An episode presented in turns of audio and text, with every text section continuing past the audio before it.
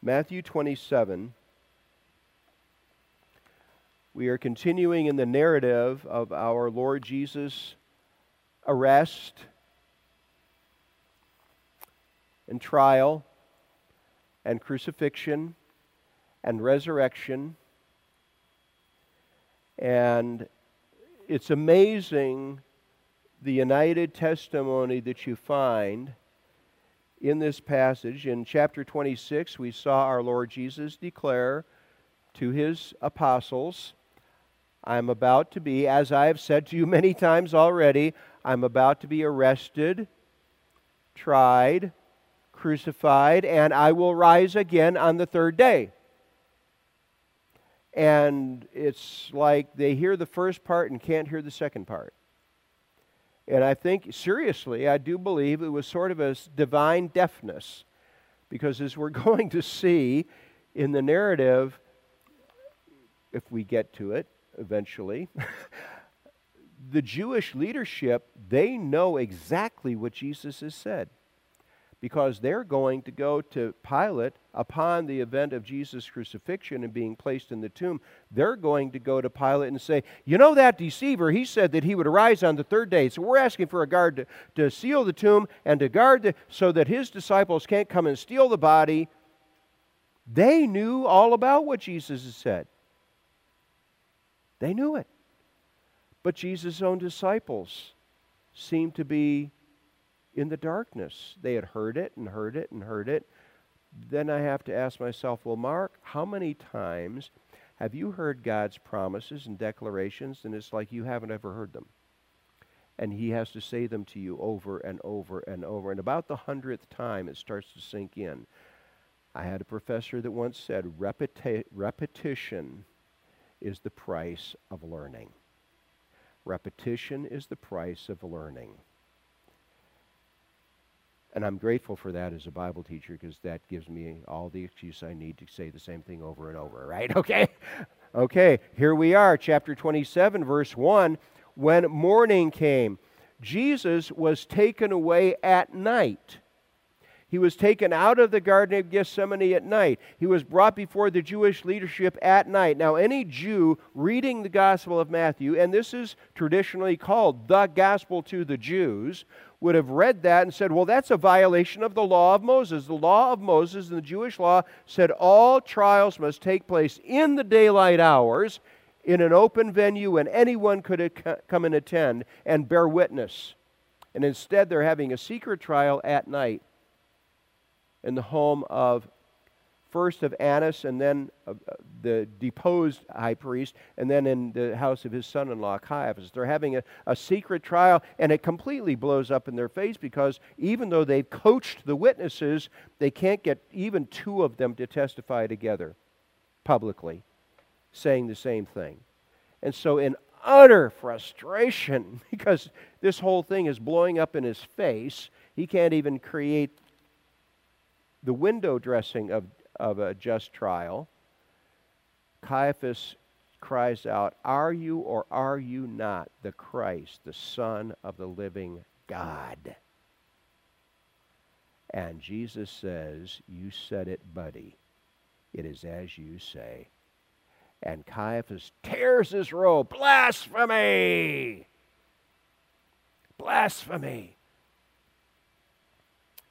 And then because Pilate is there in Jerusalem, this is amazing. Oh, we can't kill him ourselves because the, the Romans claim for themselves the exclusive right to execute people.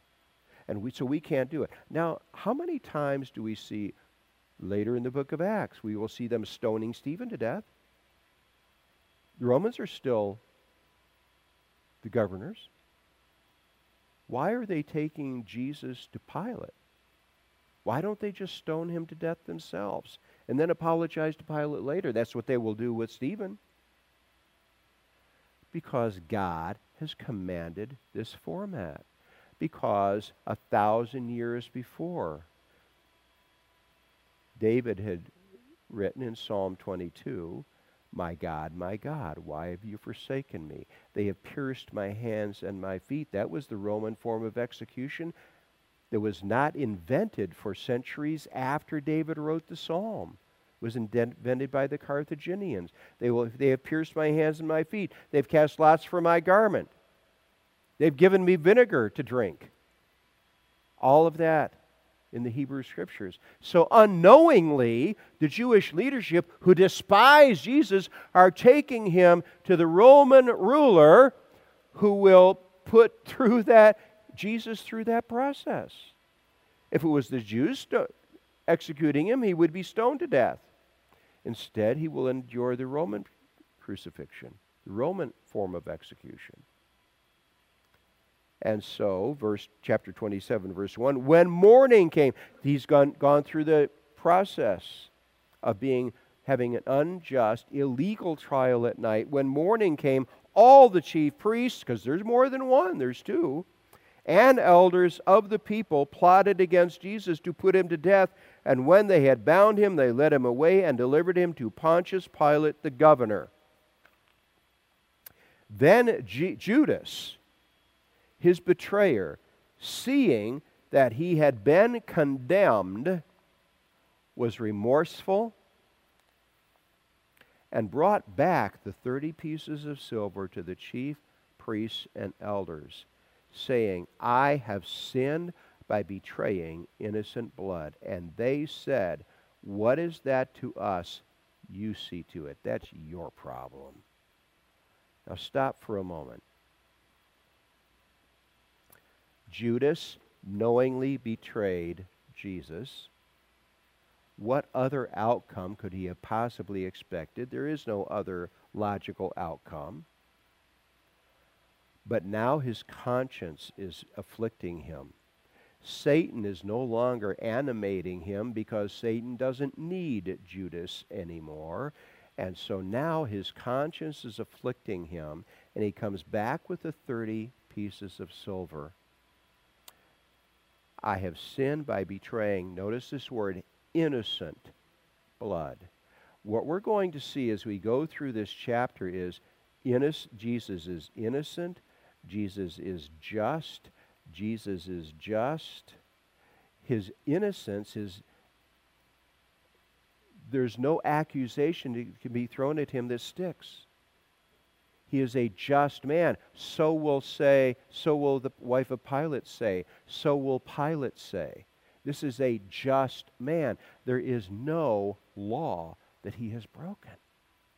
I can find no harm in this man. I can find nothing to charge. Pilate will say, even the Jewish leadership have been unable to make any accusation stick.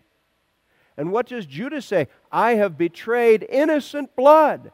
This whole chapter is about Jesus' innocence, Jesus' justice. Jesus is a just man, he's blameless. I betrayed innocent blood. And they said, What is that to us? That's your problem. You see to it. What did they just admit to? We bought the betrayal of an innocent man. Do they say to Judas, what are you talking about? Innocent. No, they don't. Why not? Because they know just as well as Judas knows that he's innocent.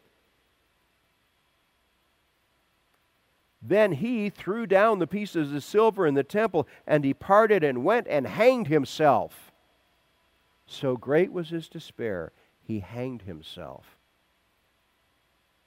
But the chief priests took the silver pieces and said, Well, you know, we are such wonderful, holy, legal men. We cannot accept this blood money into the treasury of the temple. We can't put that money back there. Why, this is defiled money. Well, wait a minute. What did they just admit about themselves? We bought the betrayal of an innocent man, but we would not want to offend the holy God by putting blood money into his treasury, uh, do you think that perhaps betraying an innocent, innocent man might offend the holy God? Well, yes, but that's in our perceived self interest, so it's. I mean, honestly, folks, you're reading this and you're. It's stunning. It's stunning. The level of hypocrisy. We bought the betrayal of an innocent man, but how dare we put that blood money back in the treasury from where we took it?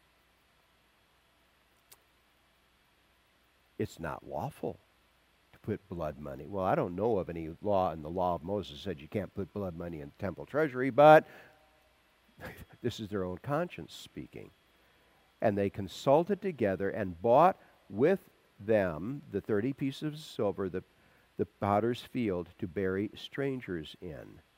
Therefore, that field has been called the field of blood to this day. We know from another gospel account that was the very place where Judas hanged himself, was that same field.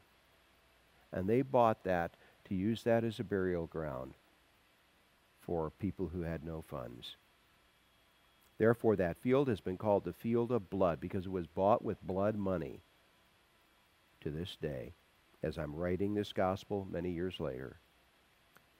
Then was fulfilled what was spoken by Jeremiah the prophet, saying, And they took the thirty pieces of, of silver, the value of him who was priced, whom they, the children of Israel, priced, and gave them for the potter's field, as the Lord directed me.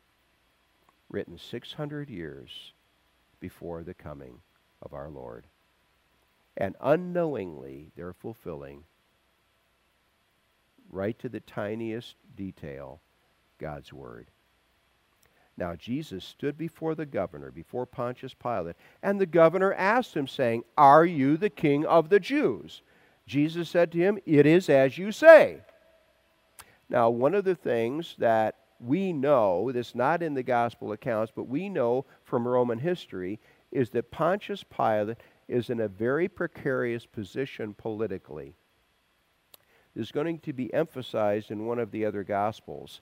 But Jesus stands before him, Are you the king of the Jews? Jesus said to him, It is as you say. Yes, I am the king of the Jews. One of the things we know about Pontius Pilate is that he was appointed to his role as the governor of the Jews by a fellow by the name of Sejanus, who was the head of the Praetorian Guard. Sejanus, at the time of Pilate's appointment, was the day to day emperor of the Roman Empire. The real emperor, the man with the title, Tiberius, had retired to the island of Capri which is even today is considered one of the most wonderful places on the planet to go. Is the island of capri in the middle of the mediterranean. It's a wonderful resort area. He retired there. I'm an old guy. I've fought battles. I've led armies. I've conquered. I've done all this stuff. I've been made emperor. I've been functioning. I'm ready to enjoy the last years of my life and enjoy the fruits of my intense lifelong labor and so he retired to the island of Capri, hived off all of his day to day management responsibilities, this fellow Sejanus, and Sejanus fulfilled those responsibilities for a few years. And then it came, you know, I've been doing all this emperor stuff, doing all the work, while he's sitting there enjoying. I think I would like the title. I think I would like the pomp and circum and all this wonderful stuff that comes with having the title. So he created a conspiracy to assassinate Tiberius. Well, Tiberius was, yeah, he's retired, but he's still, a, he found out about it.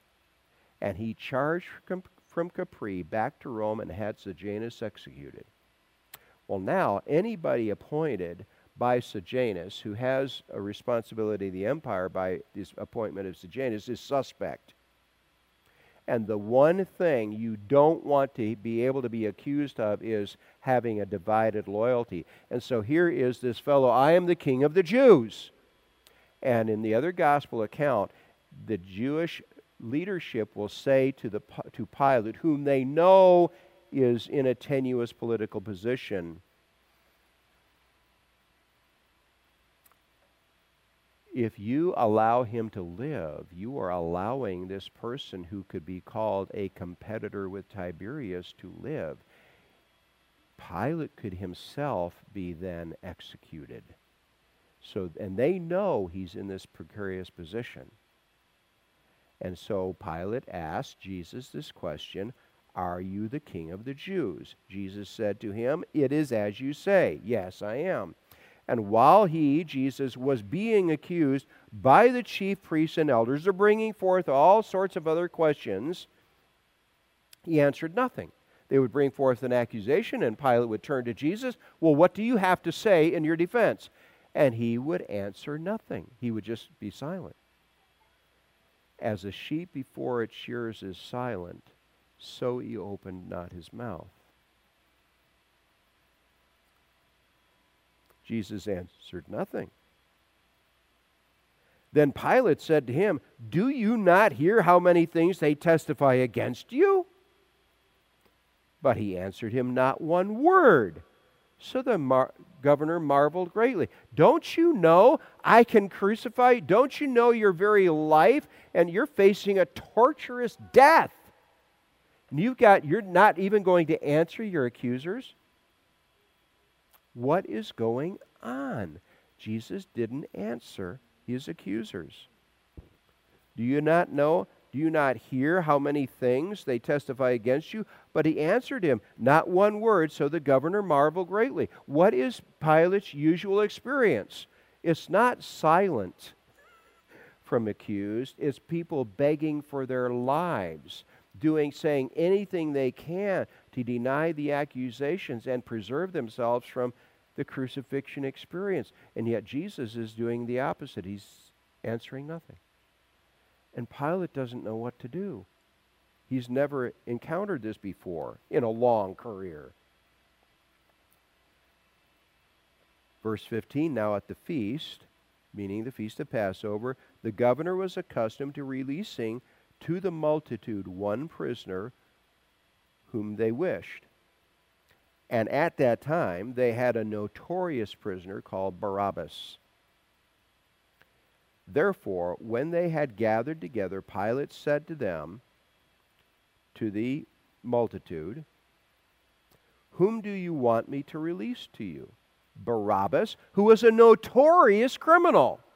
He's well known as a no, he is a notorious cr- criminal. So Pilate is making the contrast as extreme as he can. He chose Barabbas as the alternative, as, as extreme as he could make it. Therefore, they, when they gather, whom do, you, whom do you want me to release to you? Barabbas or Jesus, who is called Christ, anointed one, Messiah, your king, your promised king, the one who will bring in all kingdom glory to you. Pretty strong contrast. For he knew that they, the Jewish leadership, handed him, Jesus, over because of envy. Could you imagine being a part of the Jewish leadership, the high priests or anyone, Sadducee, Pharisee, scribe, and they are watching Jesus perform miracle after miracle after miracle, cleansing lepers, healing the sick, raising the dead, walking on he's walking on the water he stills the storm he does all these things. They can't do any of them. And are they aware of them? Oh yes they are aware he knew they had delivered him over because of envy not only that when they would come against him to accuse him and to try to trip him up, they always ended up running away with their tail tucked between their legs because he always spoke the law, the word of God back to them, and they could never handle what he said. Not once. Not once. They are envious of him. While he, Pilate, was sitting on the judgment seat, while this is going on, his wife sent to him a, a message she sent to him. Have nothing to do with this just man. For I have suffered many things today in a dream because of him. Now, you got to understand in the ancient world and most of the world today, dreams are extremely authoritative. They're taken as very, very, very important. I have suffered in a dream today because of this just man. Here's a woman who's received divine insight from God as to the holiness, the justice, the innocence of this man. Hubby, don't you dare do anything that would bring harm to this just, holy man. So he has this testimony from his wife as well as what he's witnessed himself. But the chief priests and elders persuaded the multitudes that they should ask for Barabbas, a renowned criminal, and destroy Jesus. The governor answered and said to them, Which of the two do you want me to release to you? They said, Barabbas! That's what they were coached to call for. Pilate said to them, What then shall I do with Jesus, who is called Christ, your King? They all said to him, Let him be crucified. Then Pilate said, Why? What evil has he done? Name one thing he's done. But they cried out all the more, saying, Let him be crucified. They don't answer because they have no answer. What is striking to me is we are witnessing this very same kind of process happening right before us on the world stage, right here in the United States of America, where we have people who don't have any resources to debate the truth. And so instead of standing up and debating the truth, seeking out which, what is true, they simply scream and yell and throw adult tantrums and scream and yell because they don't have any facts to back up their position. We're seeing this on the political scene right now, and um, we have a living replication of what we're seeing with the Lord Jesus and this multitude. What does Pilate ask? Could you please name one sin?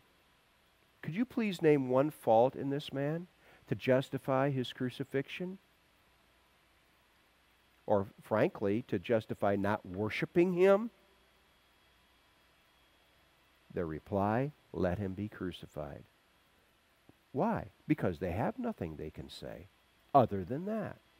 Let him be crucified. When Pilate saw that he could not prevail at all, but rather that a tumult, a riot, was rising, he took water and washed his hands before the multitude, saying, I am innocent of the blood of this just person. What did Judas say? He's innocent. What did Pilate's wife say? This just man. What does Pilate say? This just man. Pilate, with all the accusations that are brought against Jesus, even though Jesus answers none of them, he knows that Jesus is not, in fact, guilty of any of the accusations. He is a just man.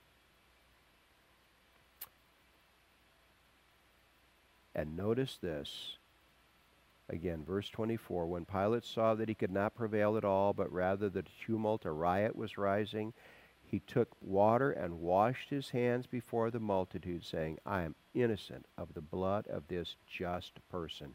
You see to it. It's on you. What had the Jewish leadership said to Judas Iscariot? You see to it. That's your problem. What's Pilate saying?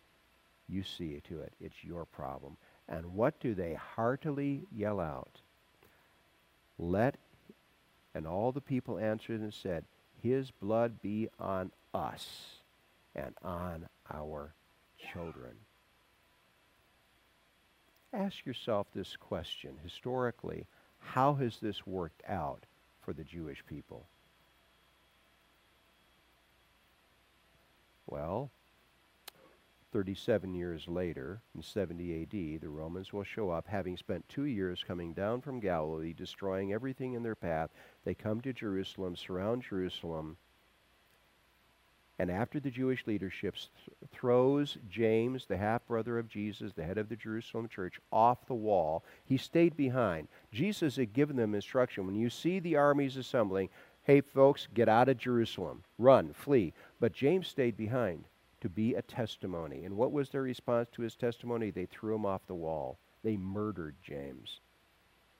And then the Romans tore down the walls of Jerusalem, and I understand they crucified about 100,000 people outside the walls of Jerusalem. They ran out of wood.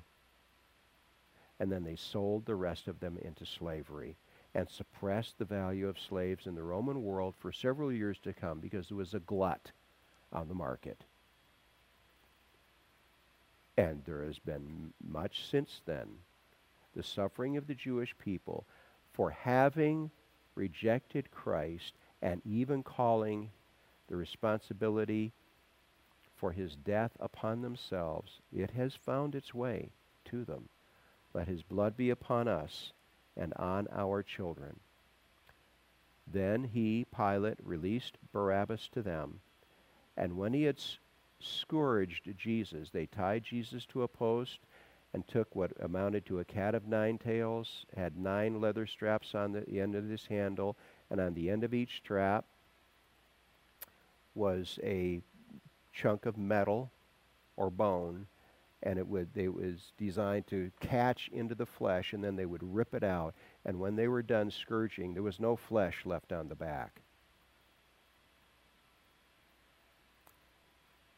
And when he had scourged Jesus, he delivered him to be crucified. Well, I'm very thankful that the people here in this congregation know what will follow. We're coming up on Thanksgiving, and so knowing how the account will end, we can give thanks to God because what is happening is that Jesus will go. What is taking place right now as these events are occurring. What's taking place in the temple? The Levitical priests are hard at work, hard at work, hard at work, examining Passover lambs to make sure that there is not a flaw.